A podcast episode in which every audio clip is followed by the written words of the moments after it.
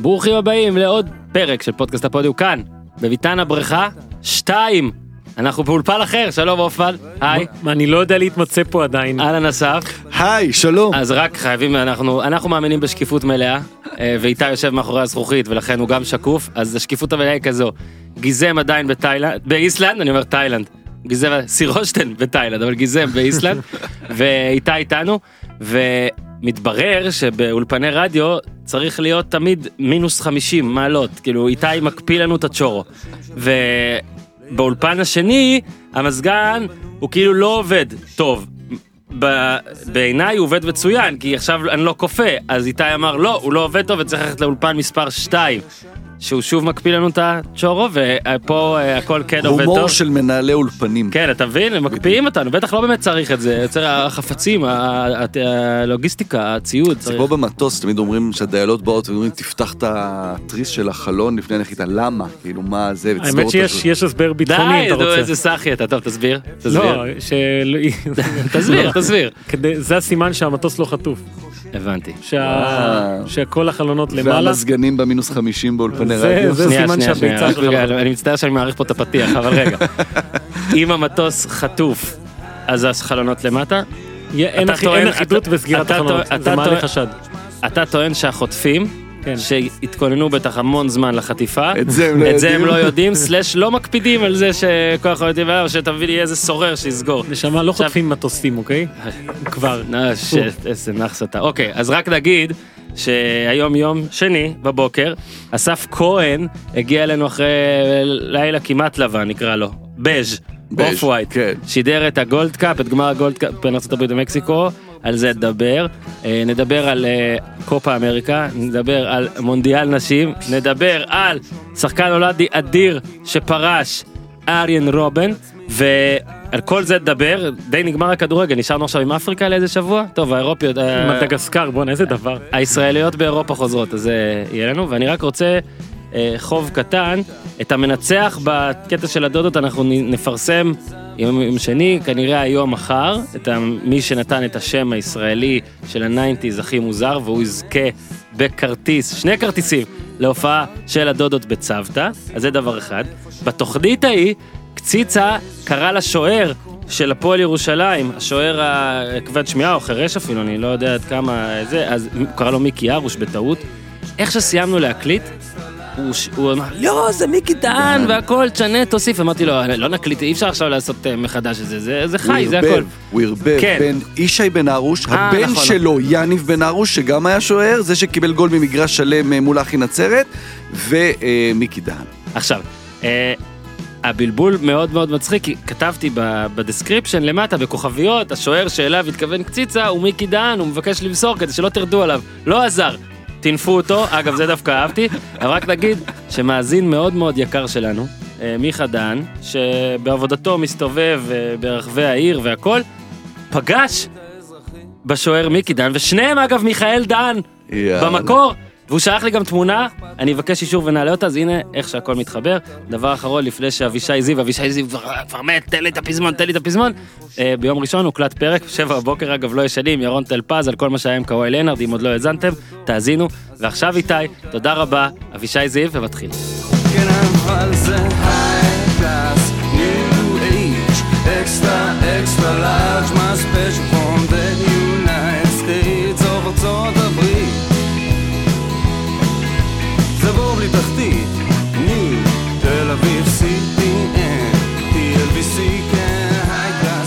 אהלן. זה הרגיש שצריך לסיים, מרוב שהפתיח שלי היה ארוך. הופמן, כן. היה גמר אה, קופה אמריקה, אה, פרו, כשבדקתי הייתה אנדרדוג של פי תשע למשחק, כאילו זה וואו זה ממש אנדרדוג. עדיין היה טיפה יותר צמוד, ועדיין אני אגיד, אני, אני אגיד שלא היה לי ספק בשום שלב שברזיל ת- את הגביע הזה. לי ולליאונל לא היה שום ספק.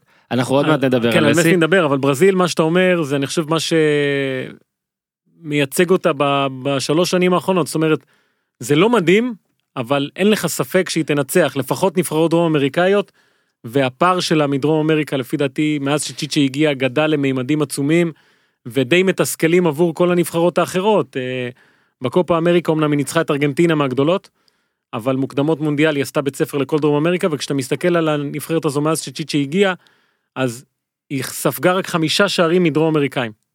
משחקנים דרום אמריקאים. שני פנדלים, גול עצמי ומשחקי ידידות. אה, אז ה...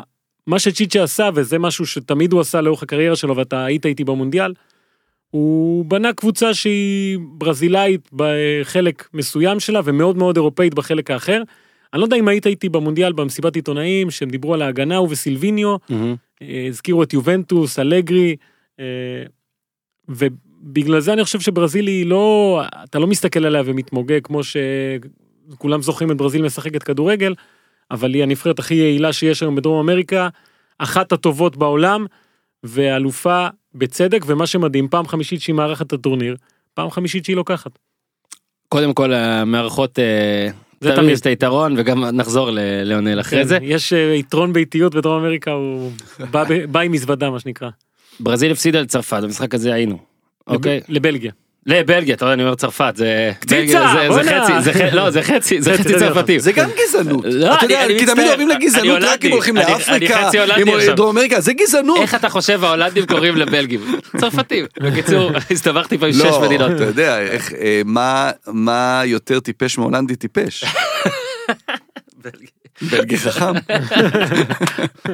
אה, זה- אגב זה כזה מצחיק שבמדינות האלה שאתה יורד הכל נראה לי נתתי פה את תיאוריית הכל יחסי הרי היינו במונדיאל בצרפת נכון. ונכון בדרום ממש ממש חם.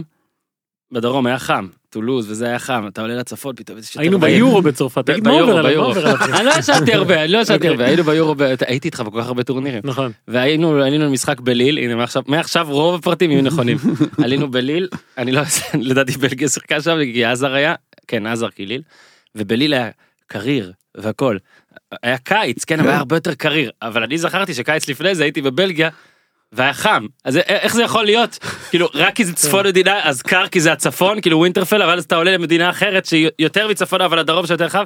בקיצור ברזיל נגד בלגיה אוקיי כן. היינו במשחק הזה בזה הם הפסידו נכון. פרט לכך ההפסד האחרון שלהם היה לפרו. ב-2016. היה להם הפסד מארגנטינה אני לא סופר את לא, המשחק. הזה זה פתוח מולי תפסיק לספור לי ידידות.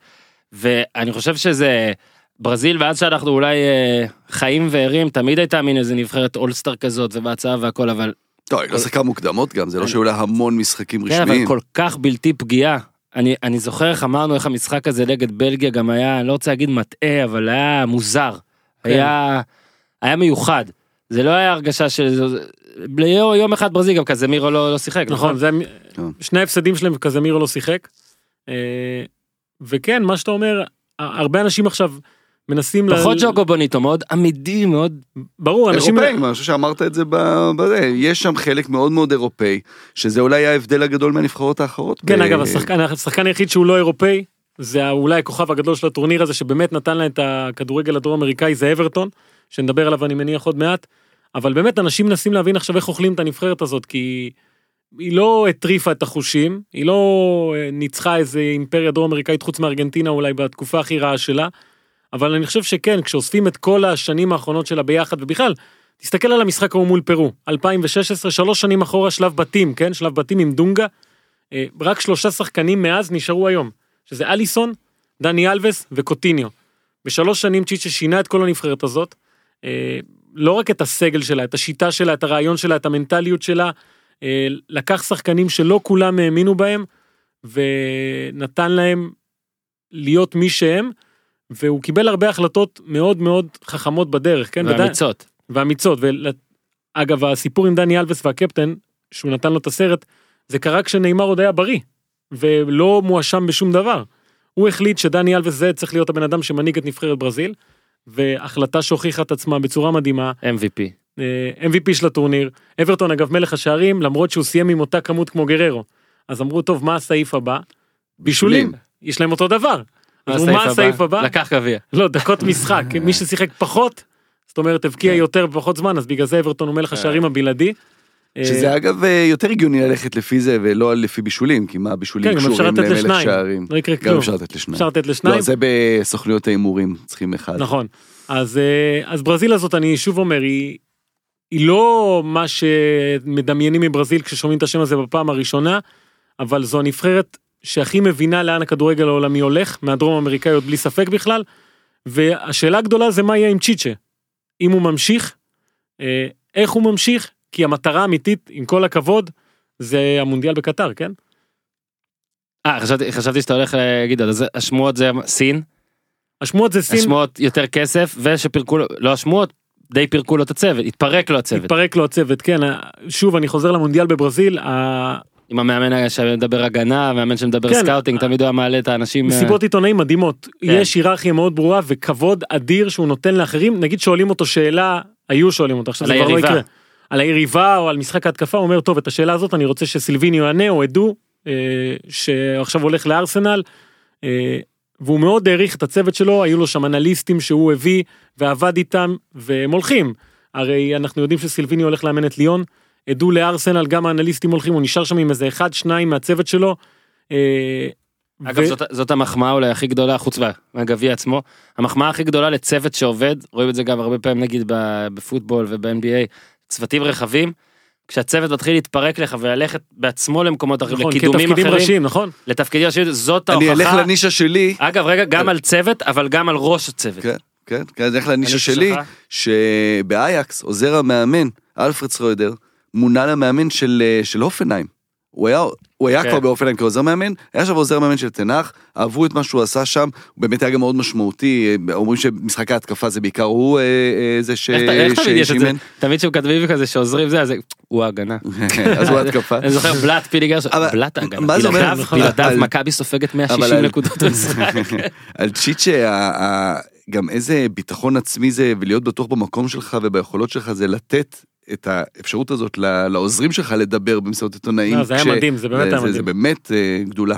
וכרגע כבר עכשיו ברזיל פייבוריטית ביחד עם צרפת אה, למונדיאל בקטר אגב דיברת על קטר זה באמת המטרה הכי גדולה אתה בוא נלך פה על שלב אתה מעריך שהוא יישאר אני חושב שכן, כי ברזיל תילחם עליו, היא פחדה להביא אותו בגלל באמת הסגנון הזה שלו, שגם בקבוצות זה לא היה המאמן הכי מגניב שיש, אבל הוא היה מאוד מאוד יעיל, והם רואים שיותר טוב ממנו אני חושב שהם לא ימצאו, בטח שבתקופה האחרונה היה להם את מנו מנסס ודונגה, ומאמנים, עזוב את היכולת המקצועית שלהם, הדמות שהם אה, הוציאו לגמרי. החוצה, וצ'יצ'ה, מעבר למה שהוא עשה עם הנבחרת, והחיבוקים שלו בסוף עם דני אלווס וגבריאל ז'זוס והדרך שהוא מדבר לשחקנים, גם הגיע טקס הענקת הגביע.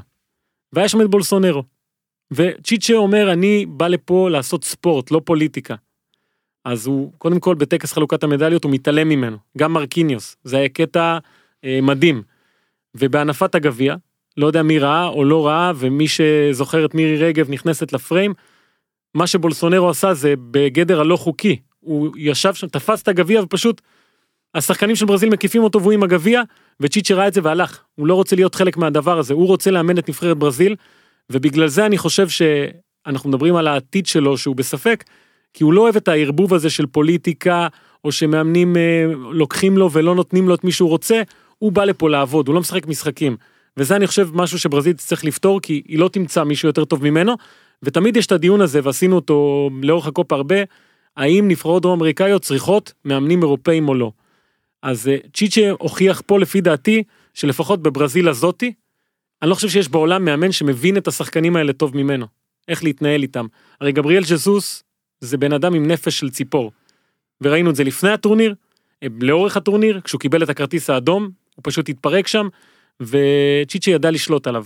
הוא ידע לנתב את השחקנים למקום הנכון אני חושב שהוא נכס אדיר לברזיל ואם הוא נשאר ומקבל את מה שהוא רוצה אז אני גם במונדיאל חשבתי זו הנבחרת הכי טובה נכון או הכי יעילה או לא לא יודע איך להגדיר שנינו את זה. גם הימרנו עליה לדעתי אני נכון שתינו הפסדנו נשמה. אני גיד- גידרתי עם צרפת כלכלית חבל שלא אמרתם לפני שהייתי יודע על מה. לשים. גידרתי עם צרפת אז אני אני חושב שצ'יצ'ה חייב להישאר מבחינת ברזיל אם הוא לא נשאר זה חדשות מעולות לכל דרום אמריקה. כן אגב אמרת אה, צריך מאמן אירופי אמרת שהוא די אירופי אז אולי באמת יש להם את המאמן האירופי שלהם בוא רגע נלך ל- לשיח ה- הרדוד רגע כן בלי נאמר. כן ואברטון אני קורא לזה רדוד אבל זה זה לא לגמרי רדוד כי כבר אה, ולא מעניין אותי מה אומרים שם או מה חושבים שם. יש אה, בוא נגיד תיאוריה אה, שהיא לא פוסחת על ברזיל היא לא נעצרת בכדורגל על, על כוכבים שמתישהו ובלי לזלזל טיפה בכישרון שלהם אגב מתי שזה נהיה טיפה הסחת דעת עבור אחרים אפילו. ואני, שוב, אני לא אומר שברזיל לא הייתה זוכה עם נאמר, היא כנראה הייתה זוכה, אבל אני כן אומר שזה משהו שעכשיו לבטח ידברו עליו, ועוד יותר אם נגיד כשהוא יחזור, פתאום נגיד תהיה הצלחה פחותה. קודם כל, צריך להגיד שני דברים על נאמר. הוא... אני חושב שברזיל הייתה משחקת יותר יפה איתו, נכון. זה בטוח, ואולי גם הייתה זוכה, אבל הדבר הכי חשוב שהוא מאוד אוהב את הנבחרת הזאת, גם אחרי כל מה שקרה, וזה לא איזה מקרה ברקוביץ' שיושב במרפסת שלו בוורדיה, שתפסיד. דניה, וזה הוא, הוא רוצה באמת, הוא רצה את ההצלחה של ברזיל גם בלעדיו, זה, הוא פחות חושב על איך זה יפגע במורשת שלו, או כל הדברים האלה, כי הרי ברזיל זוכה בתואר בלעדיו, בתואר הראשון הרציני שלה מזה 12 שנים בלעדיו. הוא נכשל כשהוא היה שם והיא עושה את זה בלעדיו. אבל מה שכן בולט, וגם צ'יצ'ה אמר את זה כל הזמן, זה שאין אף שחקן שגדול מנבחרת. הזכיר את פלה ב-62 שנפצע ועדיין אה, ברזיל זכתה במונדיאל. וגם הגיע אברטון אחרי המשחק, ואומר לעיתונאים בלי בושה בכלל, אם נאמר היה פה אני לא הייתי עושה את זה. אני יודע שלא הייתי עושה את זה, כי נאמר זה נאמר. ואני הייתי יושב על הספסל, אבל ברגע שהוא נפצע, אז אמרתי יש לי פה הזדמנות, לי באופן אישי, ואני חייב לקחת אותה, והוא לקח. ואני חושב שאותו דבר לגבי גבריאל ז'זוס ופרמינו, שידעו שיש פה הזדמנות לקחת את החוליית ההתקפה של ברזיל ולהנהיג אותה בטורניר גדול, והם עשו את זה, אה, כי הם שחקנים מדהימים, אבל ברזיל, אה, נאמר, אני באופן אישי חושב שהוא שחקן אדיר. ואני חושב שבברזיל הוא כן מתנהג כמו שצריך על המגרש, עזבו עכשיו בחוץ, כי אני לא באמת יודע מה קורה שם. אה, והוא כן יחזור והוא כן יהיה חלק מזה, כי הוא שחקן אדיר. גם אין, זה בדיוק העניין, שאין ספק שהוא יחזור. כלומר, המחיר של התעסקות סביב זה שפתאום לא יזמנו אותו כי הכל עבד טוב וכי נתנו לרישרליסון אה, לא, ונתנו לא, לא. לאברטון, זה, זה זה לא שווה את המחיר שעלול לקרות אם ברור. לא יזמנו אותו וכל הבלאגן. בטח ש... אם היית אומר, אוקיי, עכשיו שלוש שנים אין כלום עד המונדיאל, בוא נראה איך, איך, איך זה עובד. עוד שנה, אגב. בדיוק, לא, זה מה שאני אומר, אם היה רק עוד שלוש שנים את הטורניר הבא, אז היית יכול כן. לראות לאן זה הולך. ברגע שיש טורניר עוד שנה, זה, זה, זה לא אופציה בכלל. חשוב קצת קופה והכל. בוא רגע אה, מבחינת... אה, טוב, פרו הייתה אנדרדוגית גדולה, אה, ברגע של הפנדל זה עוד היה נראה שיש אה, סיכוי לעשות בלאגן. והאדום גם, היה שם תחושה שוואלה. כן, אבל לא יודע, זה, שוב, זה, אולי זה ה-5-0 ב- בבתים שזה, אבל לא ראיתי, לא ראיתי סיכוי, גם אנדרדוג כזה בגמר זה מאוד נדיר, אנדרדוג כזה. בוא רגע נדבר על מה שקרה במקום 3-4. כן. אז חבריך הארגנטינאים, אחריהם אני כבר עוקב, אני חלק מהמשפחה בפייסבוק, הציפו כל השבוע עד כמה זה כן משחק יותר חשוב מסתם משחק על 3-4 בגלל שזאת צ'ילה. אז קודם כל נדבר קצרה, בקצרה על זה, תסביר. כן, יש את שני הגמרים ה-2015-2016, שההיסטוריה היא, זה השקר הכי גדול בערך, כי צ'ילה מעולם לא ניצחה את, את ארגנטינה בקופה אמריקה. כן. מעולם, זה הדו-קרב הכי חד צדדי בהיסטוריה של הכדורגל הדרום אמריקאי, ועדיין זכתה על חשבונה בשני אה, גביעי קופה אמריקה. אז ארגנטינה אמרה לעצמה, אוקיי, הגענו למקום הזה, אם הם מנצחים אותנו שוב, אנחנו צריכים להסתגר בבתים. גם יש את העניין הזה שהצ'יליאנים המתנשאים, כן, וזה ברור, שכל ברור. דרום אמריקה מרגישה מולם, שמה מה אתם, מי אתם חושבים שאתם בכלל? הם היו שולחים צונאמי של לגו לבואנוס איירס אם הם היו מנצחים עוד פעם. אז ארגנטינה, הכניסו לזה גם את המלחמה ב-82 לדעתי, כן, עזוב, כשצ'ילה עזרה שם לאנגלים, לא מה היה שם, לא יודע יש, דם רע. בין המדינות, בין הנבחרות, וארגנטינה הצליחה, לא יודע אם אה, לנקום, אבל כן לעצור רגע את היהירות הצ'יליאנית. אנחנו נתקוף דבר דבר. תמשיך, מתפרסם ההרכב, דיבלה בפנים. כן.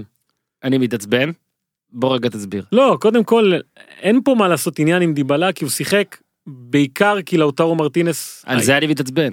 אה, אוקיי, היה מוצב. אבל אה, לאוטרו מרטינס הוכיח את עצמו בטורניר הזה. הכל בפוקס, טוב. הכל בפוקס, אם, הכל בוא במקרה. נגיד ככה, אם לאוטרו מרטינס יכול לשחק, דיבלה לא משחק, ודיבלה זה... מה, הוא- הוא- הוא היורש- הוא ישחק שווה סעיף ראש? למה מביאים אותו? לא, קודם כל מביאים אותו כי הוא שחקן טוב, אין, אין ספק בכלל שהוא שחקן טוב, אבל אה, העונה האחרונה הייתה פחות טובה. אבל הוא לא שיחק. גם ב- גם כשהוא היה נותן עונות יותר טובות. נכון. השאלה והוא שלי, עשה, הוא עשה טעות, הוא עשה טעות, שאנשים צריכים להבין אותה, איך ארגנטינה מתנהלת. אתה פותח את הפה, אנשים שומעים מה אתה אומר. והוא כשחקן צעיר אמר, וואלה, קשה לשחק עם מסי. קשה. אני, קשה לי, וזה היה אחרי משחק שהוא לא הסתדר והיה לו קשה, וברגע שהוא אמר את זה, אז הוא סגר לעצמו, לא נעל את הדלת, אבל שם מתחת כזה נייר מקופל. אבל זה רק הוא? זה הוא שאמר את זה, או, הוא, ש... הוא אמר את זה, או עזוב. שיש אנשים שחושבים שזה לא יכול לקרות. לא, הוא אמר את זה, ואז גם אם יש מיני תיאוריה, אז וואלה, אוקיי, אם הוא אומר את זה, מה אנחנו, מי אנחנו שנגיד אחרת? אז אה, זה הציב אותו בנקודה, נקודת התחלה לא טובה. ואז כשהוא קיבל הזדמנויות, יחד עם מסי, לא היו הרבה כאלה. לא היו, זה היה לפי דעתי משחק שלישי שהם פותחים ביחד, או מה, משהו נגד כזה. קרואטיה לדעתי נתנו לו לשחק אה, קצת, אבל לא לא בהרכב, כן, זה לא היה בהרכב. להחליף. לא בהרכב, היה משחק מול אורוגוואי, היה איזה משחק ידידות, אה, ו- וזה לא עבד מכל מיני סיבות, במשחק אחד שהוא פתח בהרכב הוא אפילו קיבל אדום, וזה די פגע בארגנטינה באותו משחק למרות שהיא ניצחה אותו אם אני לא טועה. אה, אבל הוא קיבל הזדמנויות ולא הצליח להוכיח את עצמו, ולא היה שום תיאום בין מה שהוא עושה ביובנטוס, שהוא עשה עונות אדירות עד העונה האחרונה, לבין מה שהוא עשה בנבחרת, ואין מה לעשות, בארגנטינה אם אתה ב-22 משחקים מבקיע גול אחד, ואומר שאתה לא יכול לשחק עם מסי, אז אתה, המעמד שלך אז אתה לא יכול ייפגע. לשחק עם מסי. כן, עכשיו, אז הוא קיבל את ההזדמנות הזו, הוא הגוורו הבקיע, הוא הבקיע. נכון, גול אה. גדול מבישול שלו צ'לסו, גול רשמי ראשון שלו בנבחרת, וזה כן שיפר לו קצת את המעמד, הוא גם אגב הוחלף ומאוד כעס מזה שהוא הוחלף, אמר אחר כך בסיום, אף אחד לא רוצה להיות מוחלף וכל זה, אבל אני חושב שאנשים, יש לו הרבה אוהדים, אני יודע, לדיבלה בגלל מה שהוא עשה ביובנטוס, יותר איטלקים אגב מארגנטינאים, והם צריכים להבין שבארגנטינה לא רואים אותו כמו שרואים אותו באיטליה, הוא שחקן שלא שיחק ממש בכדורגל הארגנטינאי, כן? הוא היה באינסטיטוטו, עבר בגיל צעיר מאוד לאיטליה, אז זה קשה לשחקן שאין לו את הקבלות הארגנטינאיות להצליח בנבחרת, כן. אם הוא לא עושה משהו בנבחרת. כן. כמו מסי נגיד, אבל... אה,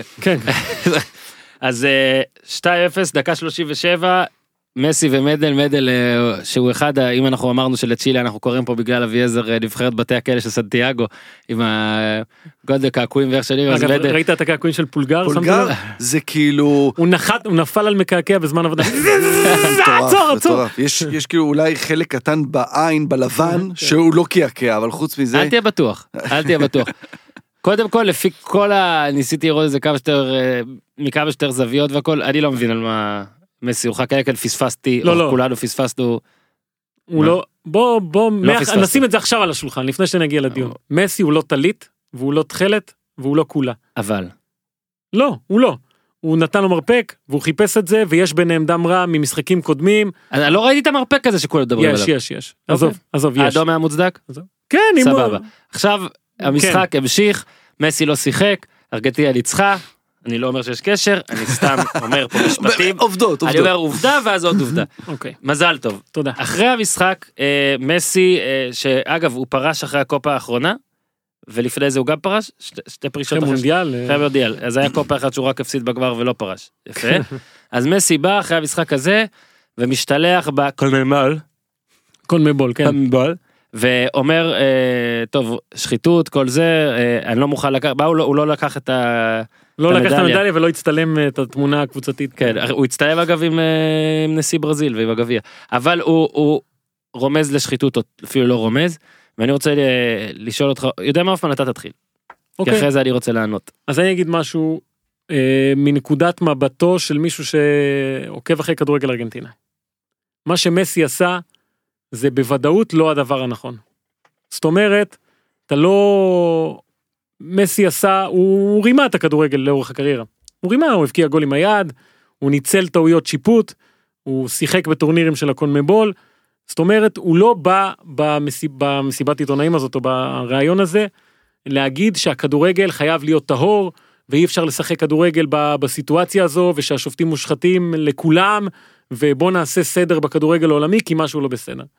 הוא בא כדי לעשות את מה שמספר 10 של ארגנטינה קפטן צריך לעשות בנקודת הזמן הזו שהנבחרת מפסידה לברזיל ומודחת מהקופה אמריקה.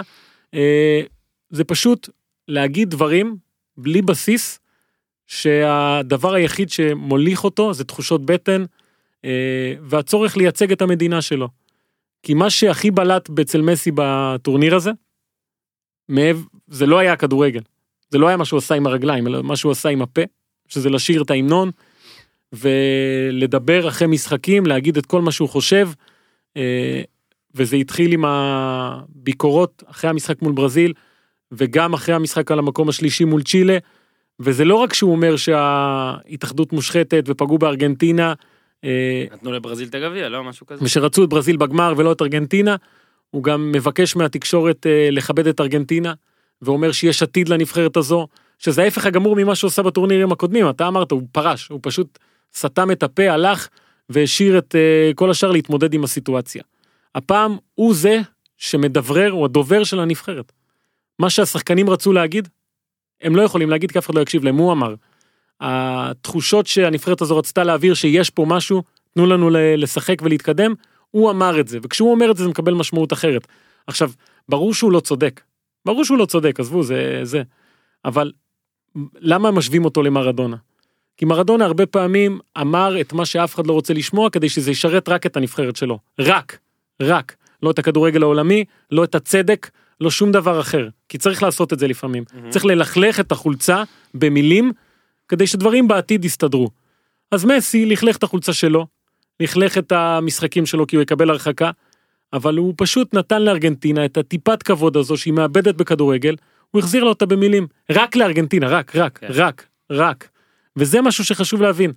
אתה, והוא מציל את המורשת שלו, אתה יודע, או מציל, אתה יודע, מורשת שהיא מעבר לכדורגל, כי לא יעזור, זה הולך לכיוון הזה שבנבחרת מסי לא עשה את מה שמרדונה נכון. עשה, והוא לא עשה את מה שהוא זה ממש ברור, ממנו. זה ברור. והנה, בדרך הזו אולי הוא מנסה עוד להציל את העניין הזה של הנה, אני כן המנהיג של הנבחרת. אתה ברור. יודע אבל מה הבעיה? הבעיה היא שבסופו של דבר כל מה שהוא אמר או לא אמר, כן אמר, אתה אומר כבוד, הציל משהו.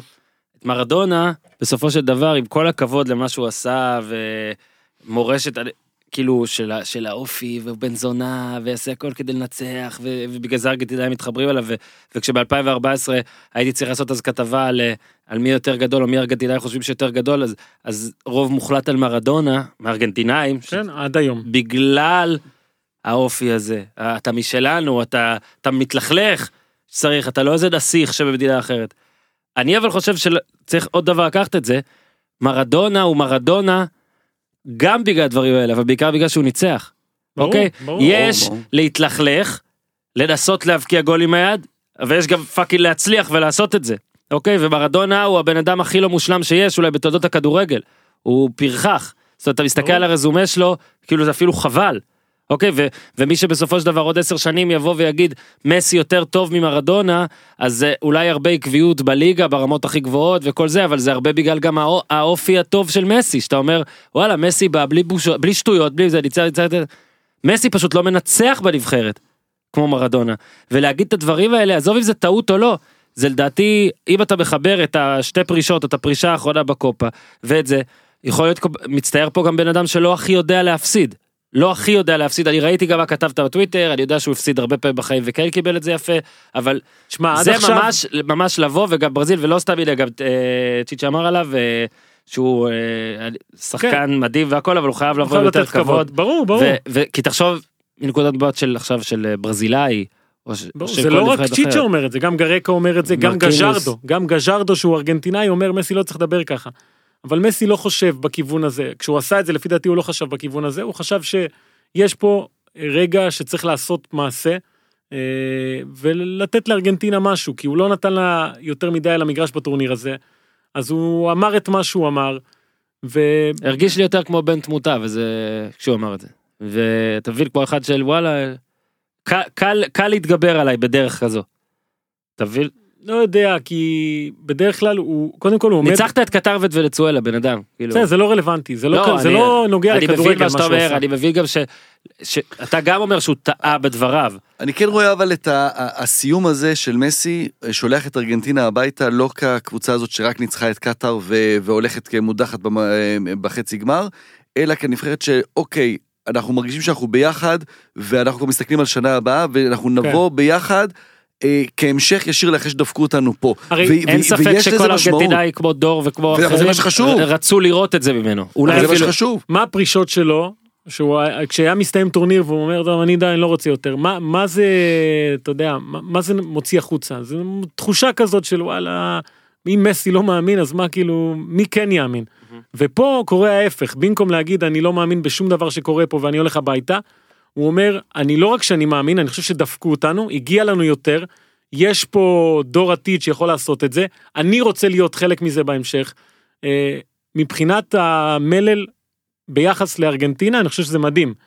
עזוב שכל העולם אומר מה, מה הבן אדם הזה רוצה והוא בכיין וזה, סבבה, שיגידו.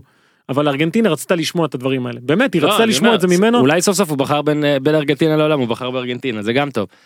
אה, ש- שניכם הייתם חלק, ב, כאילו, בצ'ארטון סיקרתם את זה, את כל, ה, את כל הטורניר. אגב, עבודה יפה חברים, תודה, מן. דש לכל השאר גם. אה, סיכום קצר של, של הטורניר ב- בעיניכם. הרמה לא הייתה גבוהה לדעתי, הכדורגל דרום אמריקאי הוא עדיין כדורגל איטי יותר, אה, דרום אמריקאי מהרבה מאוד מובנים לטוב ולרע, ומה שהכי מעניין זה העבר, לא דיברנו על זה, כן? הדרום אמריקאים קיבלו את עבר, המתנה הזאת שהכדורגל מנסה להבין מה עושים איתה, והוא לקח את עבר ומרח אותו בחרא, זה מה שכדורגל דרום אמריקאי יודע לעשות. אה, זה היה בלאגן אחד גדול, איך משתמשים בזה. אה, זה בהתחלה גם אגב, כשמנסים לחשוף את האמת דרך עבר, אז צריך לעשות אותה בסודי סודות, בחשאיות, שאף אחד לא ידע מה אנחנו רואים. כלומר, גם האמת שלא תצא לאור באמת. בהתחלה הוא היה הולך לבר ואף אחד לא יודע מה הוא רואה. אה, לא הראו את זה אפילו לאנשים בבית, לקראת הסוף שיפרו את זה. זה עשה הרבה מאוד בלאגן ואני אסכם את זה במשפט אחד שאמרו הדרום אמריקאים. עבר זה אותו חרא רק עם ריח אחר. אחלה ריח. ככה ככה הם טוען- מסתכלים על עבר הזה. לא, לא, הגיוני. אגב, גם בטורניר שעכשיו אנחנו נדבר עליו, אה, בכלל, כל העניין הזה של עבר, אני אומר לך שזה פשוט בעיניי, זה תמיד אותו דבר, זה משהו שנכנס אה, מאוד מהר, אנשים לא הספיקו לאכול אותו, צריך לעשות שינויים לדעתי יותר בחוקה של הכדורגל לפני העבר בכלל, אבל כן, גם באיך שאולי מה שהצופים מקבלים מזה. וכי אני עדיין מרגיש שהרבה, לא שאני בא להתנסה משהו, גם אני לא יודע שם את כל החוקים והתתי סעיפים ומתי מתי, פה, מתי קוראים לשופט, מתי לא וכל זה, אבל יש הרבה גם אי הבנה וזה לדעתי מה שצריך לפתור. אה, אני לא יודע אם ילכו כל כך רחוק כמו שהלכו בפוטבול, שבפוטבול יש לך שופט אחד שהוא עם מיקרופון ותמיד מסביר, כל החלטה גדולה חשובה של עבירה הוא מסביר מה היה ואז מאוד קשה לא להבין, מאוד קשה גם לא להסכים, כי כאילו הוא בא ומראה לך בגלל שזה קרה, אה, זה הולך. זה לא יקרה בכדורגל, לא בזמן הקרוב, אבל אה, לדעתי זה ממש השתפר. נעבור טורניר, היו שלושה גמרים, שלושה גמרים ביום ראשון הזה, יאללה. ביום ראשון הזה. אה, אסף, מצטער אני צריך להתחיל איתך, גם אושרת עיני הייתה אמורה להיות פה היום לקצת, אבל אה, בגללי, באשמתי, אילוץ שלי, אה, היא לא אה, תהיה, אז אנחנו נצטרך אה, להתגבר ולחקות אותה כל הזמן. בוא נלך בלתי אפשרי. אתה יודע, ניסו כל, האמריקאיות, אה, נבחרת ארה"ב זכתה במונדיאל, ניצחה את הולנד בגמר, והאמריקאיות אה, גם אחרי זה טענו, הם- הן רוצות שכר שווה, כאילו כל הזמן אומרות אה, equal pay, equal pay, גם ביציע שרו את זה. כן. ואני דווקא חושב שיש שוויון אה, נהדר בין אה, כדורגל לנשים לגברים, כי יש גמר והולנד הפסידה בו. אתה יודע שהולנד, אם אתה לוקח גברים ונשים, היא המדינה שהפסידה הכי הרבה גמרים אה, בעולם, בלי לזכות באף מונדיאל. מה יש הונגריה פעמיים, זה צ'כוסלובקיה פעמיים, בגמרים בכלל. והולנד ארבע פעמים. ואתמול זה היה בדיוק היום של הגמר של 74, שביעי לשביעי, הגמר הראשון של הגברים, גם היה אתמול גמר הנשים. אה, בהולנד הסיפור כמובן הנשים, אבל זה, אני חושב שזה הסיפור הקטן, כי באמת הסיפור הגדול זה, זה האמריקאיות, ומה שרפינו באמת מביאה, וכבר באמת דיברו עליה כבר כל כך הרבה, אבל, אבל זה כל כך יפה לראות שספורטאי, ספורטאית, באמת משתמשת בכוח שלה יפה. בשביל אה, לעשות מסי. שינוי. לעשות שינוי, אבל פה עולמי גם, כן. שמע, אמר אה, שדר, לדעתי זה ה-BBC, שאחרי הפנדל שהבקיע, she talk the talk but she walk the walk, ו- וזה באמת נכון. כן. ואגב, זה עוד יותר מרשים, אני לא זוכר אם אמרתי את זה בפרק, בפרק שעבר, אבל יש הרבה מאוד אה, ספורטאים שהם אה, גם קול פוליטי כזה, או קול של דברים אחרים. הם מעטים מגבים את זה במעשים. בדיוק, יש מצד שני הרבה ספורטאים שהם הכי טובים בתחומם, הנה כן ניקח נגיד את מסי, להוציא את האירוע של אתמול, שהוא, מסי לא משתמש יותר מדי בנשק שלו, בקול שלו כדי ללכת למקומות ה- אפילו לא פוליטיים, נגיד חברתיים וכל הדברים כאלה, אם הוא עושה אני מתנצל, אבל זה לא משהו שממש ממש מרגישים. שאין לה עניין ב-equal pay לדעתי. כן, לא, give me more money, give me more, mucho, אה, אבל אה, אין גם על ה-equal pay, גם רפינו ומורגן על כל הקטע של הבית הלבן וטראמפ, מה זה להט"בים גם הם... אה, כן, על זה, על זה היא כועסת מאוד על טראמפ, על הממשל בוא נגיד, לא על טראמפ. היא אגב, לא, בווידאו בצורה פשוט אומרת, I'm not going to fucking white house, זה היה גם לפני המונדיאל, היא לא אמרה טראמפ is או משהו כזה, הוא זה שתקף אותה, אחרי זה זה לא, נהיה היא ככה. אמרה הרבה פעמים לאורך הקריירה לא שלה לא שטראמפ כן אני הוא. אומר בווידאו הזה אה, אוקיי. הווידאו של הכל היא אמרה I'm not going to fucking white house ואז טראמפ פנה לה כן. ואז זה נעשה פה ושם. הקטע שמשחק אחרי זה היא באה ו- ודופקת צמד. כן. הקטע שהיא נגד אנגליה לא משחקת ואז היא באה ועכשיו אה, דקה 60, הולנד הייתה בסדר. אה, השוערת, השם ברח לי, אבל... שרי פן כן, פייננדל. אני- אני קורא לה ונדר שרה, היא נתנה שעה מדהימה. גם אחרי זה הייתה. תראה, ברור שארצות הברית הייתה יותר טובה, אבל זה גם היה משחק של, סתם, אם נדבר במונחי אה, אה, יחסי הימורים, זה זה 75 אחוז פייבוריט ל- ל- לארצות הברית, זה כן. הולנד הייתה פה... לא כמו אה, ברזיל. פרו, אבל כן, זה- זה די נשק לשם. בדיוק. הולנד הייתה הרי אלופת אירופה, והיא גם אלפת כן, אירופה שלא לא קיבלה מספיק כבוד גם, כי דיברו על צרפת, דיברו על ובניגוד גרמניה. לגברים הרבה גולים דקה 90 לטובתה. כן, כן. ואז באמת בא זה, והנה עוד מקרה של ור, שאני אומר לך, היה, אני ראיתי את המשחק, ולא חשבתי זה פנדל בחיים, ואז אתה רואה ב-replay ראשון שזה פנדל. ו- אה, זה נייג'ל דה יונג נגד צ'אבי אלונסו. בדיוק, ואתה אומר, ועכשיו, אבל, אבל גם על השריקה הזאת, הרי בדוגרי גם נפלה, כאילו זה, זה, מין- הרי הרגל פגע בה אחרי שהכדור אה, ברח שם ממורגן, ואתה אומר, וואלה, איפה ההיגיון, איפה זה, מאוד קשה עם החוק היגיון הזה, אין מה לעשות. עכשיו, מה שדווקא מעניין אותי באמריקה, בארצות הברית, זה שהיא זכתה עכשיו, היא זכתה במונדיאל הקודם, במונדיאל שלפני זה, הפסידה בפנדלים ליפן, ויש לה עוד זכייה קודם. זה הגיע לחצי גמר לפחות בכל מונדיאל שהתקיים, זה מדהים. עכשיו אני ניסיתי לחשוב הרי מה אנשים אמרו בגלל שהיה נגיד 13-0 נגד תאילנד במשחק הראשון ואיך שזה נראה וגם אתמול חייבים להודות אני מצטער אסף אבל uh, מדקה 60 זה היה נראה שצריך להיות 10-0. הולנד ממש התפרקה והכל וזה נראה כאילו הספורט הזה אפשר להגיד עדיין לא מגובש או עדיין אפילו אי אפשר למצוא בו שתי נבחרות טובות אבל אם תסתכל למשל זה ממש הדרימטים. זה כמו הדרימטים בכדורסל שבכדורסל בטורנירים האלה ב-92 ו-96 זה נכון לארה"ב הייתה איזה נבחרת אחת שהיא כן התקשתה מולה והכל אבל כן. אתם זוכרים איך היה שלב בתים שם. מנצחים 80 הפרש את אנגולה וכל כן. מיני דברים כאלה.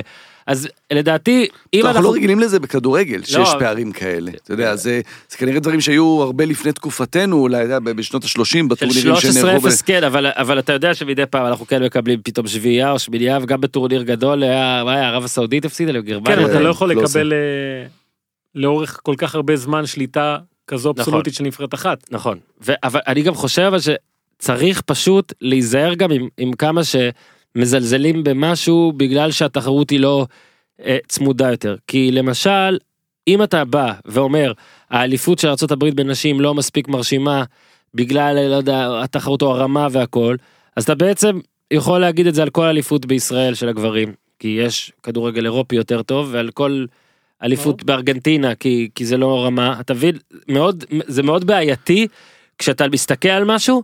ואומר אבל זה לא כמו לגמרי. הרמה אני הזאת. לגמרי ואנחנו גם לגיטימי בעיניי. שאנשים- אתה אוהד קבוצה כן, מהליגה הלאומית כן, למשל. כן, כן. רחמנא ליצלן. נכון, ואי אפשר לראות את זה, זה כדורגל שאי אפשר לראות אותו, אבל אתה יודע, אבל אתה- אם אתה תיקח אם אתה תעלה ליגה אתה תשמח כמו שארגנטינה תזכה לא, בקופה אמריקה. גם לגיטימי. ויום יבוא שני הדברים האלה יקרו תודה אולי. אולי בחייכם. לגיטימי בעיניי שבן אדם יגיד לא רוצה לראות את זה זה לא מעניין אותי כמו שיש בן אדם שלא מעניין אותו לראות פרמייר ליגה או לא מעניין אותו לראות ליגה איטלקית סבבה לגמרי אבל לא לזלזל במהות של המשחק הזה כי יש פה משהו לגיטימי לגמרי. אה, באמת היו שם לפעמים ראית משחקים עם טקטיקה אמיתית עם כדורגל טוב עם טכניקה טובה. ברור אופן- שזה לא גברים. והופמן אמר- לא הופמן גם אמר דבר נכון אתמול אה, הייתה הוכחה שזה מאוד מאוד שווה כי באמת הגמר היה לא טוב. ואנחנו רואים איך לאורך כל העולם גם עונת צ'מפיונס מדהימה גמר חרא מונדיאל כן. מצוין גמר אה, לא האחרון האחרון המונדיאל היה 4-2 אבל כן, לרוב לרוב. גמר כן. מונדיאל לא טוב וגם אתמול זה היה ככה. אה, אני כן חושב שה... שכן הטורניר הזה הוא כן יהיה איזה קו פרשן מים כי אני כן מרגיש שהיה בו את השינוי הזה של אפילו מין לחץ חברתי וטרמפיסטים אגב כמוני. כן, אה, ואגב לגמרי. טרמפיסטים זה מה שבונה את הספורט. זה מה שמראה שענף או קבוצה באמת מצליחה. כשיש את הטרמפיסטים ובגלל זה אני תמיד אומר שיש את כל הנגיד הגרעין של אוהדים של קבוצה או של ליגה והכל והוא פתאום מתעצבן שעוד אנשים מסתכלים על זה. כן. כאילו שהוא הופך לתופעה רחבה. זה מה שרציתם. זה היה זה החלום שלכם. ברגע שאנחנו על העגלה זה אומר שאתם נוסעים. השאלה פה תהיה, כי ההצלחה באה לחלוטין מכדורגל נבחרות. בקבוצות זה עוד לא קיים. לא, לא בצורה כזאת לפחות. אה, הנה הפרמייר ליג עכשיו רוצים לעשות נכון, ליגה אבל ו- זה, עדיין לא שם, כלומר זה, לא, לא, לא, לא. בקטע, של אה, חיבור, נגיד סתם לדוגמה, כשיש לך קבוצה, כשאתה אוהד קבוצה, אנשים אוהדים קבוצה, אז גם שיש לה שנים פחות טובות, עדיין הקהל הולך איתה, כי, הוא עם הקבוצה תמיד. פה בנבחרת, השאלה מה תהיה כשנגיד אה, גרמניה או הולנד יעשו שנים פחות טובות, איפה הקהל הזה, אם הוא יישאר נכון. שם או לא. ובנבחרת זה, זה פשוט יותר קשה מאשר בקבוצות, אבל זה עניין שלאורך זמן אבל נצטרך לראות אותו. כרגע התחלה טובה. אבל הנה אני רואה את ההולנדים נגיד את המשפחה שלי אני זוכר שלך נגיד אמרתי שהתראינו בשבוע כן. הספר אגב מי שעוד לא קנה ספרים של אנשים שיושבים פה אפשר לקנות אותם טוב לדחוף. אמרתי לך שהמשפחה נכון. אומרת הרמה לא טובה, קשה לראות, קשה זה. אתמול הם שלחו לי תמונות כולם מול הטלוויזיה, כן. כולם. פאבים, מסעדות. אבל היה דיבור על זה, שבאמת נכון, אתה כי כשמצליחים- ש- ש- ש- אה, ואז אמרו, רגע, אבל אתם לא יכולים לבקר, מצד שני אומרים, רגע, אבל אתם אנשים, אתם רוצים שידברו עליכם ככדורגל, והנה, מדברים על הרמה של הכדורגל שלכם, שלא הייתה טובה בתחילת הטורניר. נכון. מה היה ביורו? השלישיית התקפה של הולנד, מידמה, אה, מרטנס וואן דה סנדן, הם עשו את כל ההתקפה, כן. את, את כל המשחק של הנבחרת. ואן דה סנדן לא הייתה טובה בטורניר הזה, לקראת החצי גמר גם איבדה את המקום שלה. אז אמרו, היא לא טובה. ואז התחילו, רגע, אז אה, אולי אתה לא יכול להגיד את זה על, על, בגלל שהיא אישה, לא, היא פשוט לא הייתה טובה. כן.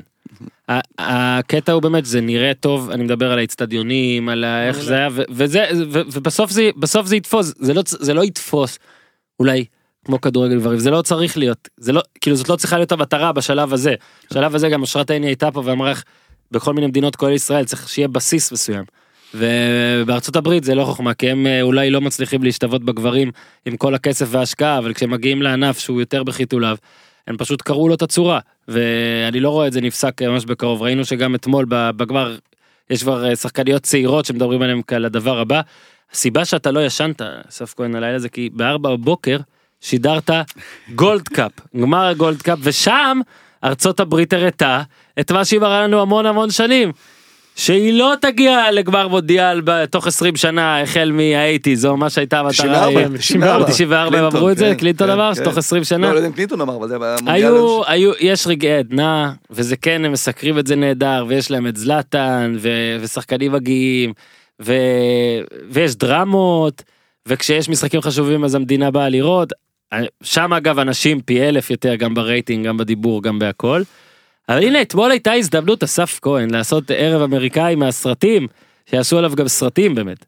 כן, אה? ועדיין אה, ממש, ועדיין ממש. בא ואז בא מקסיקו בקיצור. אבל זהו, ש, שזה בדיוק העניין, שאם אתה רואה שבנשים, איך גם כל, אה, גם ארצות הברית כולה עומדת מאחורי נבחרת הנשים, אתה יודע, עזוב רגע את הצד הפוליטי, אתה בא לטורניר שכמו תמיד נערך בארצות הברית, והאיצטדיון, ובשיקגו, שזה לא אפילו קרוב לגבול עם מקסיקו, והאיצטדיון מלא במקסיקנים. כלומר, יש משחק בארצות הברית, עדיין כדורגל, שהוא, כדורגל גברים בארצות הברית, הוא עדיין יותר של, ה, של המיעוט ההיספני, בוא נגיד ככה. כן, של המקסיקנים, כן. בעיקר של המקסיקנים.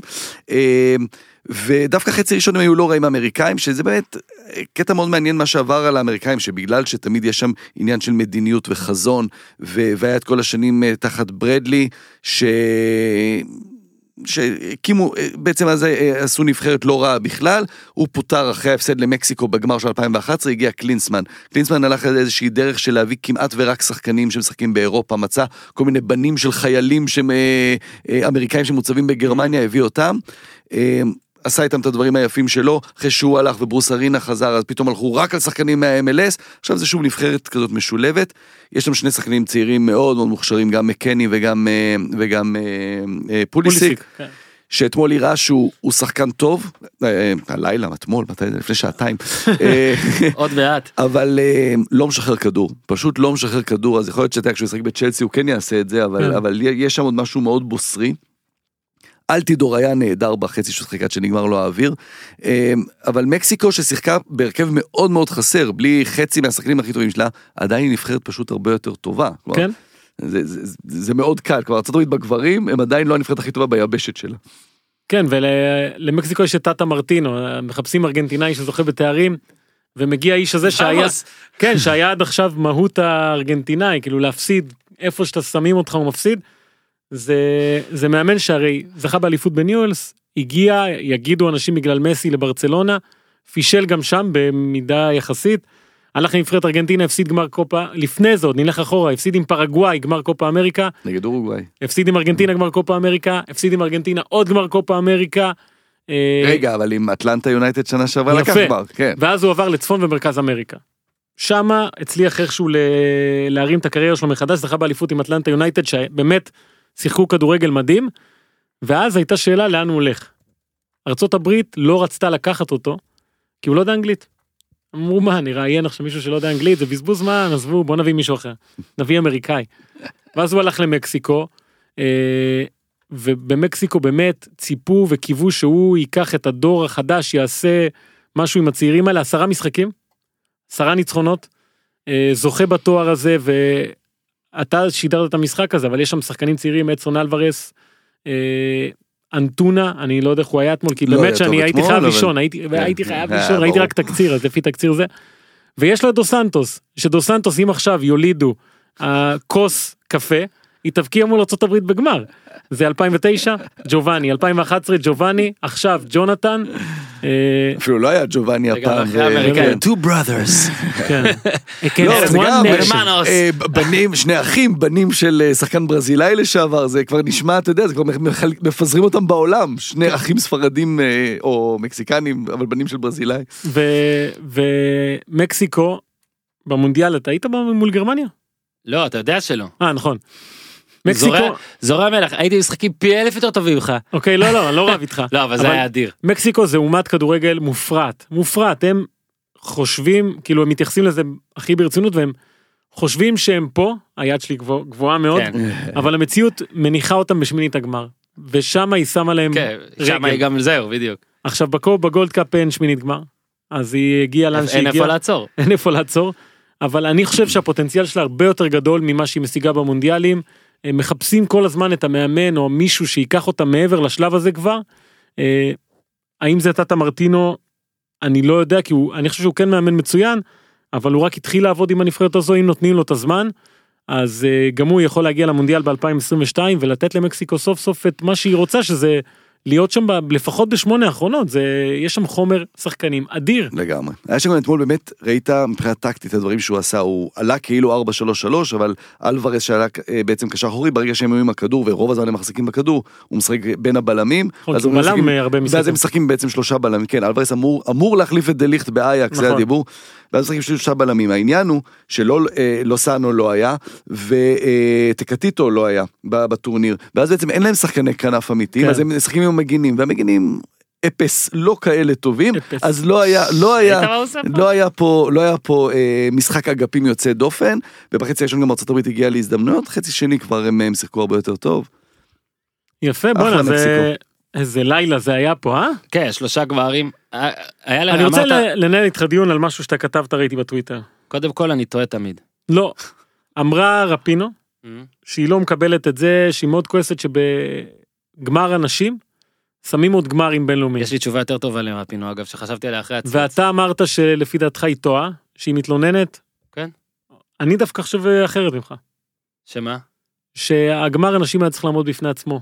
אני מסכים, אני אומר אבל שיצא לה, סליחה, אני לא מסכים, כי אז אני סותר את עצמי, אני מתכוון שדווקא פה הפעם יצא שאני, אני מדבר על דעתי בלבד, לא בדקתי את המספרים, אני בטח שלא יודע את המספרים בעולם בשלב הזה, אני חושב שזה לא היה משני אתמול, הגמר של האנשים, אני חושב שזה היה אפילו המשחק הכי חשוב. אם היה ברזיל ארגנטינה זה כנראה לא אין היה. ספק, רגע אבל לא היה. עובדה שאנחנו יושבים פה ומדברים על הכל ביחד כחלק ממשהו ו... כן, אבל ואני לא חושב שזו, הרי המטרה של, ה, של אנשים, כל המלחמה הזו, היא לשים את כדורגל האנשים כמשהו שעומד בפני עצמו. אני אתן לך דוגמה על uh, חנויות נעליים, יש את המדרחוב, אהבתי, קראתי ואתה תיתן אותה. את המדרחוב הזה עם, אה, שיש מלא חנויות נעליים, שמה הם אומרים לך? לך לשם אתה תמצא נעליים. אל תדאג, אתה תמצא נעליים. ויש את חנויות הבוטיק, שאתה יודע, אני הולך לחנות הזו, ושם אני אמצא את הנעל שאני רוצה, ואני רוצה רק אותה, והיא תהיה רק שמה. אז זה מה שכדורגל אנשים ניסה להיות, ב... בטח בטורניר הזה, להיות משהו שהוא ייחודי, שלא צריך שיעטפו אותו בדברים אחרים, והרי ברור לנו שאם היה גמר גברים לא היה שום דבר אחר, לא יומיים לפני ולא יומיים אחרי ולא שבוע לפני ולא שבוע אחרי. ואני חושב שזה קצת פגע כי זה היה צריך איזה בלעדיות כזו של לעצור רגע הכל ולתת להם את הכבוד שלהם. אה, אני מניח שמתישהו הם ירוויחו את זה אבל אה, לא יודע יש יש משהו זה מאוד אמריקאי, אני חושב שזה בא ממקום מאוד אמריקאי, זה כמו שכשיש את הערב של הגמר מכללות, אז אין NBA. אגב היה MLS. היה MLS הלילה. בדיוק, זה מה שאני רציתי להגיד. זאת התשובה. שהצטערתי שלא צייצתי. היה גם ליגת נשים, אוקיי? כן. ליגת הנשים משוחקת עכשיו. אני פשוט אמרתי שזה לא ששמו לך גמר מונדיאל מול גמר נשים ואז זה מתגמד. שמו עוד שני גמרים, אני חושב אגב יש, אה, אה, זה היה יום יממה טובה כזאת, יממה כיפית. היה- זה גם לא היה קרוב בשעות, לכל דבר היה את מה שלו, הגמר נשים גם פתח, אגב, תקשיב, גמר מונדיאל, בשעה שש עוד ישראל. אה, אגב לאמריקאים זה היה אה, שמונה רגע, בבוקר. אבל זה גם היה ברוסיה. רוסיה... במונדיאל אה, גם אה, היה בשעה כזאת. לא, נכון. בחמש, כן? כן, כן, איזה זה גם היה. לא, אבל תחשוב הייתי, לאמריקאים. הייתי, לא הייתי כן, כצופה היית- היית בטלוויזיה. בשעה אמיתית, היית בשעה מקומית. כשאתה שם לא אכפת לך כן, מתי, זה. אחת בלילה סגור. האמריקאים מבחינתם יום ראשון, 8-9 בבוקר, איזה. כיף. אתה קם, אני אגיד לך, כן, סליחה. קורנפלקס, גמר מונדיאל. תקשיב, ככה הייתי רואה פוטבול איזה שנה, איזה כיף זה. אני אמרתי אגיד את שצריך לשנות פה את השם. המשהו הכי אירוצנטרי, ואני הכי, אני יודע שאני כזה, אבל התחושה שלי בחודש הזה, וזה הכי- נשמע הכי מגעיל, אבל אני אומר את זה עם כל האהבה שלי, כי אני באמת אוהב את הספורט ו- ואת הכדורגל, זה כל הכדורגל שעל יד. זה כדורגל שעל יד היה פה, היה ב- ב- בחודש הזה. זה כמעט. כמעט. כן. זה היה כדורגל בדרום אמריקה שהוא, שהוא הוא שונה, הוא שונה. הוא שונה, והכדורגל באפריקה שהוא, וואלה, קשה לראות אותו אה, לפעמים. אה, אהבתי אסייג. ש- אהבתי שתעדין. אני אסייג. אהבתי אה, שת- דווקא המשחקים האחרונים, מישהו ראה אתמול מדגסקר? היה שלוש שתיים גם אז לא קמרון ראיתי ניגריה? מדגסקר, אבל אני רוצה להגיד לך, ראיתי, קמרון ניגריה, לא ראיתי את המשחק, ואז ראיתי ציוצים של אנשים שזה המשחק הכי טוב בטורניר, ואז נכנסתי דקה 70, ווואלה, לא הצליחו להעביר שני פסים רצוף. ענף בעייתי, תשמע, להעביר פסים זה לא קל היום. כן, לגדל דשא זה גם לא קל. בקיצור, זה באמת ככה. אה, יש מלא טורנירים, וכל אחד אגב אה, פה עכשיו עכשיו אגב אני- ארבעה אנשים ארבע, ארבע קבוצות שונות של אנשים הולכות לצאת עלינו על מה שאמרת לא, אבל עכשיו. בוא נשים את הדברים בקונטקסט הכי ואני נכון אומר את זה לדעתי. אהבה- באהבה אמיתית, שאני כן עוקב וכן רואה וכן אה, זה, אבל בשבילי זה הדבר הכי- בולט וברור, ואני חושב שאף אחד לא- אחד לא יתווכח על זה, שכדורגל נבחרות הוא משמעותית פחות איכותי מכדורגל קבוצות, הסיבות ברורות, נכון. אימונים, אה, זה אני, לא אותו אני דבר. עדיין אבל אוהב אותו מאוד. ברור, את הטורנירים זה הגדולים. משהו אחר. אנחנו הורגלנו לרמה של שלמות כמעט, שאתה רואה ליגת האלופות, ליגה אנגלית, ספרדית, איטלקית, אה, שאני מאוד אוהב אותה ולא מזלזל בה לעולם. מה למה אתה אמרת היום לפני שהתחיל השידור אה, רק אל תדבר איתי על ליגה איטלקית אני שונא את הליגה ואת המדינה כן, ואתה- ופסטה. וואו. אני, זה, יש לי צליאק. הזמנתי פסטה הוא זרק כן, את זה. כן, לא, אני לא מבין, גם אני כל פעם שאני פוגש אותו, אומר לי, עזוב מה? אותך באיטלקים כן, האלה. הפנקולו. אה, אה, אז כן, כדורגל נבחרות הוא משהו אחר, יש בו הרבה יותר אמוציות והרבה יותר, אה, הרבה פחות איכות, אבל בסדר, זה, שמע צריך לדעת לאכול את זה. העובדה גם שאתה רואה את הצ'מפיונס ובעונה כזאת הצ'מפיונס ליג הרסה לנו המון. הצ'מפיונס הרסה לנו המון אגב כי זה לא רק היכולת שמדהימה הדרמה. היה השנה הכל. הצ'מפיונס הרסה לנו אגב ליגת העל שהייתה הרוסה בפני עצמה אין מה לעשות כי היא באמת 70 הפרש זה גם. בעונה כזאת זה עוד יותר בלט אתה מבין עוד יותר קשה לראות משחקים בליגה הזאת בליגה של של אה, קטמון עוד יותר אה, שראינו אז את, ה, את, ה, את הגמר אה, של לוס ליברטדורס כל הדברים אה, כאלה את הגמר שכן שיחקו בסוף. כן. הכל היה קשה כי אנחנו היום נגישים ורואים בקלות ובכיף ובאמת אתה רואה את כל הכדורגל הזה. אני יכול להגיד לך שפעם שעוד לא הייתי רואה NBA אה, בצורה כזאת קלה אז הייתי אני פריק של יורוליג. זאת אומרת של אז קראו לזה אחרת אבל ראיתי הכל. זאת אומרת לא, גם אם אין קבוצה ישראלית היה כל גמר פיינל פור אתה רואה. אוקיי חובנטות בדלונה דברים כאלה. מעולה. אני לא רואה הרבה יורוליג היום כי לצערי או לשמחתי יש קל מאוד לראות את ה-NBA ואמרתי שלא צריך לזלזל ב... בתארים של קבוצות מליגות נמוכות יותר רק כי יש ליגות גבוהות יותר אבל בהחלט אפשר לראות בהחלט רואים פחות אין מה לעשות יש זאת- לך זאת זמן עובדה, מסוים, זה כמו ואתה קלי עם בנדי. המשחקי הכס שלך, זה- לא, בכלל יש לך פחות זמן. אני- אני חייב אגב להגיד פה שיימינג קטן על עצמי שאיך שסיימנו את הפרקים במשחקי הכס ונגמרה הסדרה ראיתי את כל הסדרה שוב זהו ביי אה, מזל שלא שומעים בשלב זה, זה כזה. אדיר, כי הבן אדם יש לו כאילו 28 שעות ביממה. להפך אני אומר את זה על. הופמן אני אומר את זה לא, על לא, הופמן. הופמן זה 34. אבל אתמול סיימתי צ'רנוביל אם מישהו רוצה אפשר לעשות אה, גם גם סיפורים אני לזה. ראיתי, ראית? בסוף שבוע. חזק. אה, דבר אחרון ואולי הכי חשוב היום. אה, אריאן רובן פרש. במקרה יש לנו פה אה, את אה, אסף שני- כהן. שני הולנדים. כן אה, אבל אני לא לוקח אה, כמוהו קרדיט אני רק התחתנתי איתם הוא אה, חי אה, חי אותם. אה, בוא רגע אתה רוצה שנתחיל עם הקונטקסט של איפה הוא בעינינו? אתה, עד you're כמה the הוא-. עד כמה You're the duck, duck. עד כמה הוא גדול ניסינו לחשוב אותו על אסף כהן ואני אה, איפה ממקמים אותו ברשימת הולנדי כל הזמנים. אין מה לעשות לא ראינו את הולנדי כל הזמנים אז לא עכשיו נתיימר כאילו להגיד שיאן קרויף ראשון זה קל כמו להגיד שפלה ומרדונה ו... ו... בוא נהיה הולנדים וקרויף. ונגיד שברור שקרויף מעל מרדונה ומעל פלא. כלומר, הוא הוא הכי גדול בעולם מעל השמש בכדורגל. גם, כן. ברור, אל סלבדור. הרי הוא, אגב את המהלך שלו את הקרויפטרן הוא עשה על פלא לא יודע למה לא מזכירים את זה. הוא הרי אמ, היה גם מאמן גדול. הוא שינה את הכדורגל. כל המרדונות האלה שלכם, ראינו אותם אה, בתור לא, לא, מאמנים. מרדונה היה מאמן כן, גדול גם. כן, כן, כן. עדיין. סתם, סתם, אני עכשיו נתתי פה... בדורדוס. הוא היחיד שהוא מאמן במקסיקו ובאיחוד האמירויות ביחד. גם בגומל, נכון? בבלרוס זה היה גומל? איפה זה? בעלים של קבוצה ברסט, בבלרוס. ברסט, ברסט. בקיצור, קרויף ולפחות עוד אגב אחד או שני שחקנים מהתקופה ההיא בטח נכנסים בקלות ל top נייסקנס top בטוח כן. אמור להיכנס, אבל כדי כן, להקל גם עלינו אבל עוד. יותר גם עליכם אה, מהתקופה שבו אה, התחלנו בערך לראות כדורגל אז נגיד ניקח את. את 88 את את ה eighties כקו פרשתם לסוף ה eighties שם גם הולנד זכתה ביורו. אה, כשאני, כשאני התחלתי ממש לראות כדורגל הולנד הייתה כאילו אחד הדברים הכי טובים בעולם והכל כמו אה, שאולי אולי אולי תחזור להיות עכשיו. אז רק- זה רק כדי להסביר לה- איפה רובן בעינינו. אז אה, אסף הבמה שלך אתה רוצה להתחיל? אז כן, אז באמת ניסינו לחשוב, ואמר- כמו שאמרת, בלי, בלי קרויף והדור שלו, כל הקרול והולסהוף ופיט קייזר, שבאמת היו גדולים, אבל רובי רנסנברינק שבעט לקורה ב-78 בדקה ה-90. שאגב אה, כהולנדי לבעוט לקורה בדקה ה-90 זה, זה כאילו כמו מסי זה זה אה, זה האזרחות, זה מה שכתוב כן, בדרכון. אה, אז, אז באמת עברנו, עשינו, עשינו אתמול רשימה ו- ו- וזרקנו את כל הגדולים של שנות ה-90, הדור הזה של אייקס עם סיידור וקלייברט ו- ודוידס ואוברמרס, ו- ואחרי זה קצת פרנק דה בור ויאפ סטאם. אה, ה top four, הרביעייה הגדולה של שנות האלפיים, שזה סניידר, ואן דר וארט, ון פרסי ו- ורובן. אה, היו גם מקאי וג'ימי פלויד ועוד ועוד ועוד ועוד ועוד. דרידר דניאל דרידר. ב- נקבנו בשמו, הוא לא- במועדונים בתל אביב הוא top five לגמרי. תיזהר הוא רצה אה, לתבוע אותי על דברים אחרים שלא באמת לא, אחלה דניאל דרידר, אני מת עליו. על משהו אחר אוקיי בקיצור, אה, ב top five שלנו, אז הכנסנו את רובן ל top five במקום ה- במקום החמישי. כן, אה, ואנחנו עוד מעט נדבר רק עליו, אבל רק כן. נגיד לכם כדי לה- להסביר לכם איפה הוא. בוא נלך על זה, בוא נ... אוקיי. לא, לא, תלך רביעי.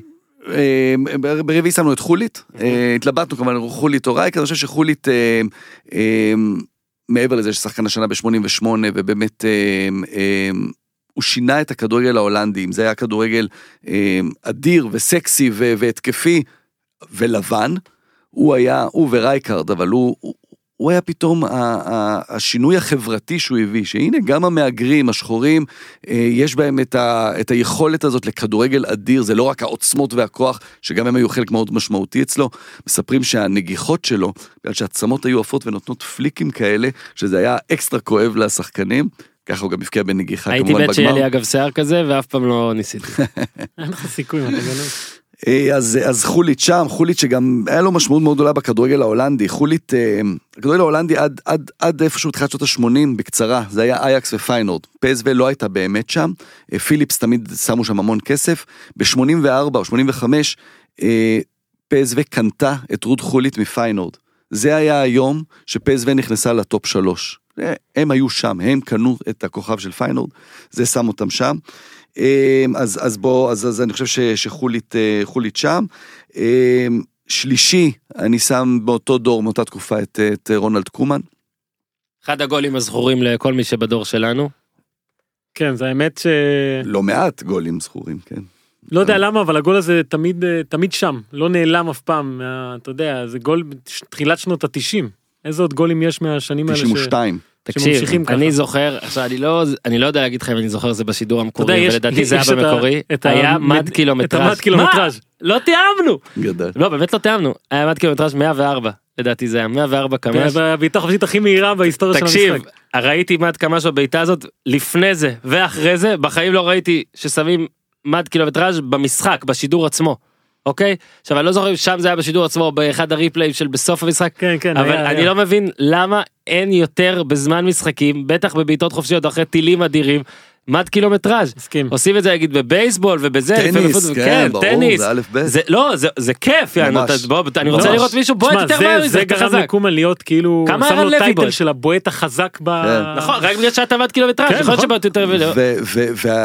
אני לא זוכר אם זה בעונה הזו, אבל באחת העונות שלו בברצלונה הוא היה מלך השערים של ברצלונה. הוא היה נכון. בלם, הוא היה בלם, זה היה באמת כאילו משהו, משהו יוצא דופן עם... אה, אה, אה, קומן הוא באמת היה אדיר, והוא גם היה סמל הולנדי גדול, כלומר, יש את השלישייה הגדולה של מילאן, שזה רייקרד, אה, אה, ון בסטן וחולית, אבל הוא היה, הוא היה הרביעי, כלומר, הם היו המנהיגים של הנבחרת, כמובן התמונה שלו אחרי הניצחון על גרמניה מנגב את הישבן עם החולצה של אולף טון, ועוד ועוד.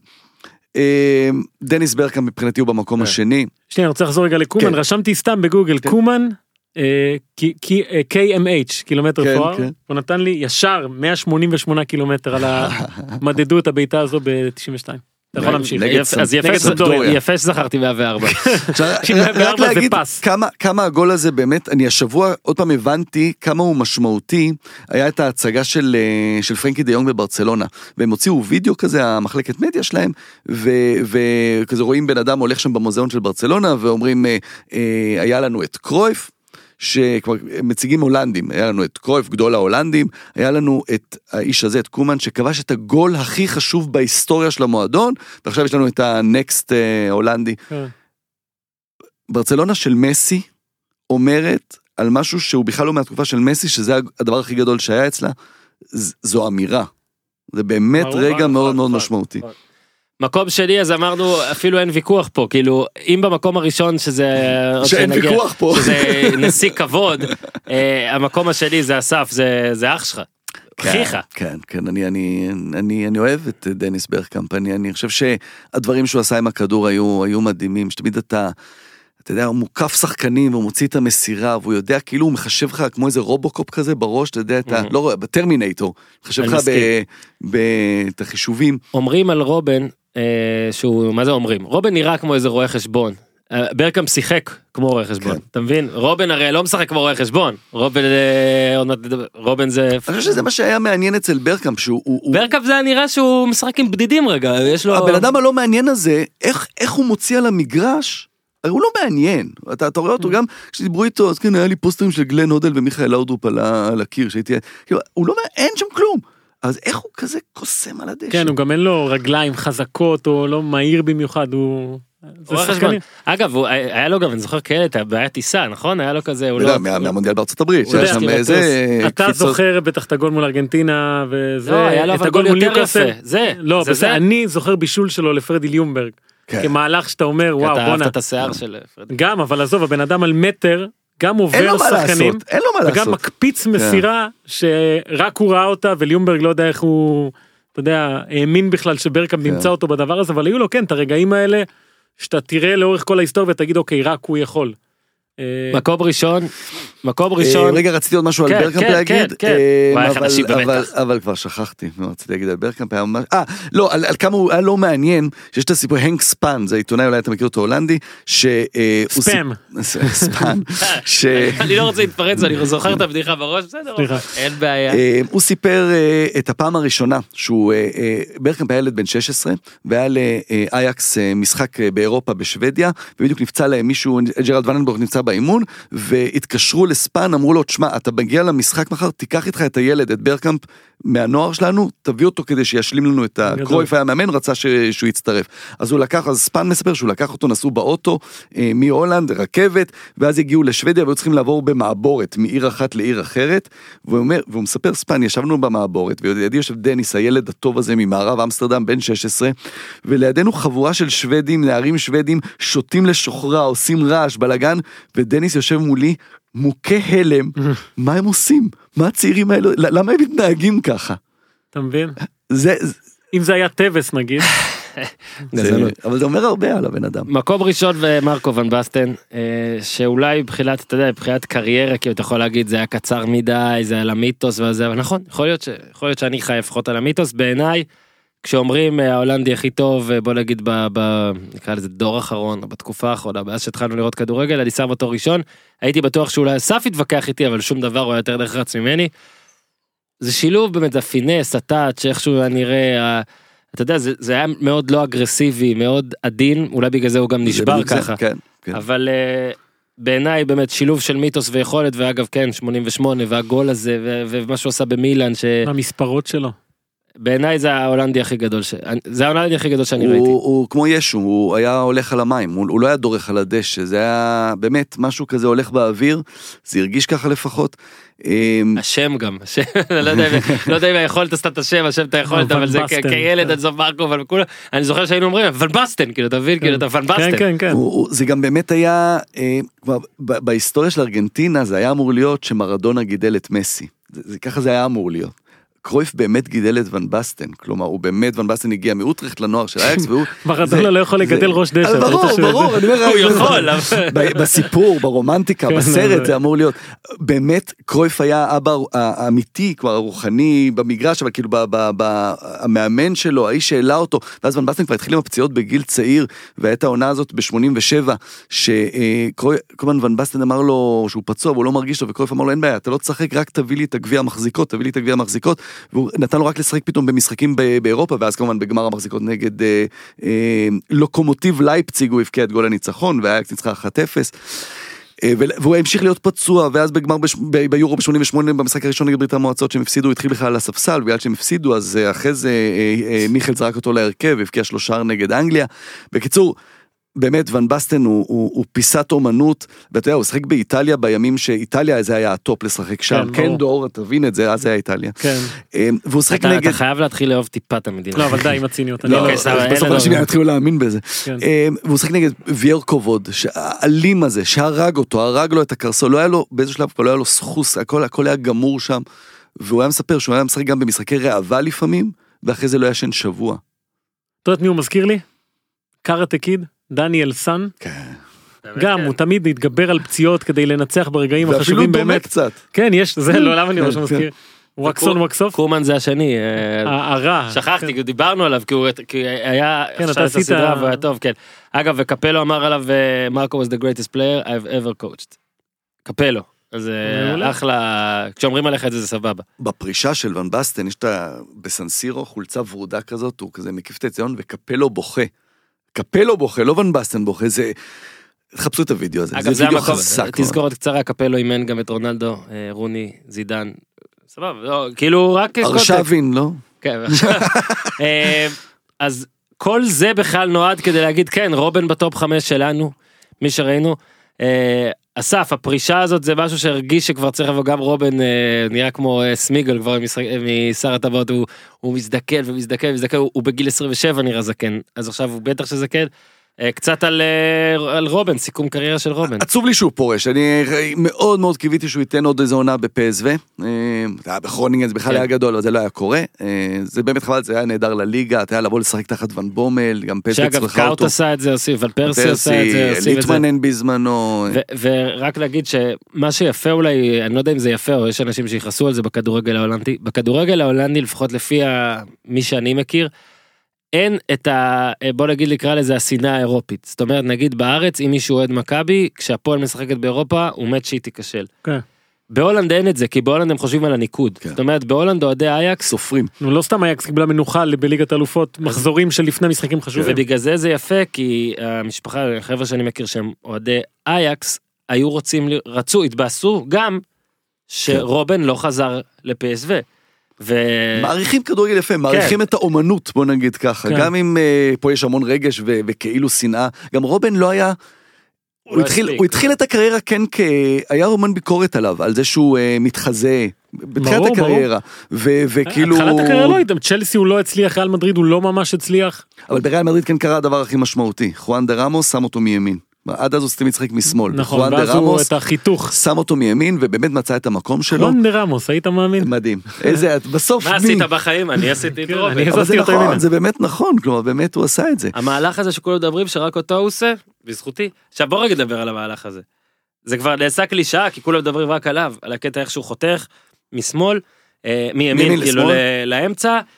אי אפשר לעצור את זה כי אף אחד לא יודע אם הוא הולך לעשות עוד טוויסט עוד שינוי כיוון או כן לבעוט בשמאלית הזאת אבל חשוב להסביר שברגע שאתה עושה משהו בחיים כל כך כל כך כל כך טוב אבל ברור. כל כך כל כך כל כך טוב אז אתה לא חייב לעשות שום דבר אחר. אגב זה נכון לכל בן אדם בעולם בכל מקצוע חשבתי על זה כמו. דרק נוביצקי עם הזריקה הזאת שלו. על רגל אחת. אבל רגע, אתה, אתה שמת לדעתי, זה כתבה לאחרונה של כן. מגינים, מניו יורק טיימס. כן. זה קטע מדהים, כן. אה, תספר כל אתה, ה- צ-. דבר אתה, תספר אתה. כל ה... הניו יורק טיימס, כמה חודשים לפני הפרישה, בפברואר, הם עשו, אה, לקחו, עשו ראיון עם, עם כמה מגינים ששיחקו הכי הרבה פעמים מול רובן. ואכלו לקרדות. מגינים שמאליים, אה, שמלצר, אה, ריקרדו רוד- נכון. אה, נכון, רודריגס, נכון. אה, כל מיני... והם ניסו להסביר, וזה מדהים. כן, הם לא מנקודת יכולים- המבט הזו. בדיוק, הם אומרים, אני לא יודע, פתאום הוא מגביר, פתאום הוא חותך, פתאום הוא מאט, פתאום הוא עוצר בכלל. ואתה יודע, וה- והביקורת הזאת, וגם הם אומרים את זה, אומרים, אתם אומרים שהוא צפוי? הוא הדבר הכ- הכ- הפוך מצפוי, הוא לא כן. צפוי בכלל. זה שזה נראה אותו דבר כי הוא הולך ישר ואז הוא הולך שמאלה ואז הוא הולך ימינה, זה, זה נורא... אם זה היה כלום. צפוי, הוא לא היה הייתם מצליח. עוצרים אותו, בדיוק, זה הדבר הכי מפתיע, הצפוי הכי מפתיע אבל בעולם. ברגע גם שאומרים על משהו שהוא צפוי, הרי כולם אומרים זה צפוי, זה צפוי, צפוי, אבל ברגע, אם הוא עושה את זה כל כך טוב, הוא עושה את זה עוד יותר טוב ממה שאנחנו חושבים שהוא יעשה, והתחלתי קודם להגיד, בכל מקצוע בחיים, אתה, זה שאתה רב גוני והכל זה טוב ויפה, אם אתה תעשה משהו אחד כל כך כל כך טוב, אתה לא תצטרך לעשות שום דבר בחיים שלך יותר. יפה אמרת. ועוד דבר אגב שעושה טוב זה יקר לזכות בתארים. 30! 12 אליפויות, הולנדים הכי הרבה אליפויות, הוספת את התארים האלה.